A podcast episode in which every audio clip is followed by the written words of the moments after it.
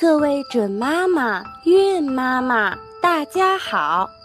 欢迎收听由凉凉工作室制作的有声胎教故事系列，二百八十天，一天一个小故事，收获奇迹宝宝。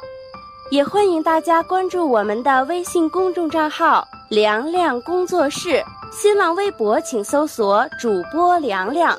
那么，精彩的节目开始啦！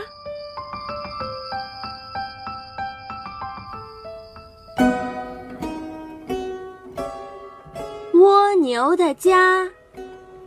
村边有一棵老槐树，树上住着小鸟，树下住着田鼠，树干上趴着蜗牛，它们是好朋友。一天，田鼠对蜗牛说：“你天天背着家，多累呀！我的家就在地底下，可好玩了。”于是。蜗牛就跟着田鼠来到了它的家，哇，里面藏着好多食物，还有一张小床。一天下起了大雨，雨水顺着洞口流进洞里，把田鼠的家淹了。田鼠只好从洞里爬出来，现在它没有家了。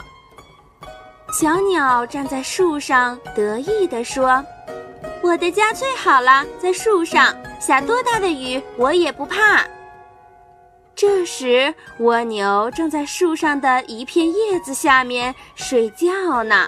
小鸟看了看蜗牛，说道：“哎，你天天背着房子，行动太不方便了。”秋天很快就过去了，冬天到了。一阵北风吹来，把鸟巢吹到了地上，又吹到了远方。小鸟难过极了，它找不到家了。小蜗牛慢吞吞地说：“还是我的家好，它就在我的背上，我到哪儿，家就跟到哪儿。”蜗牛的家的小故事就讲到这儿，小朋友们，我们明天同一时间再会吧。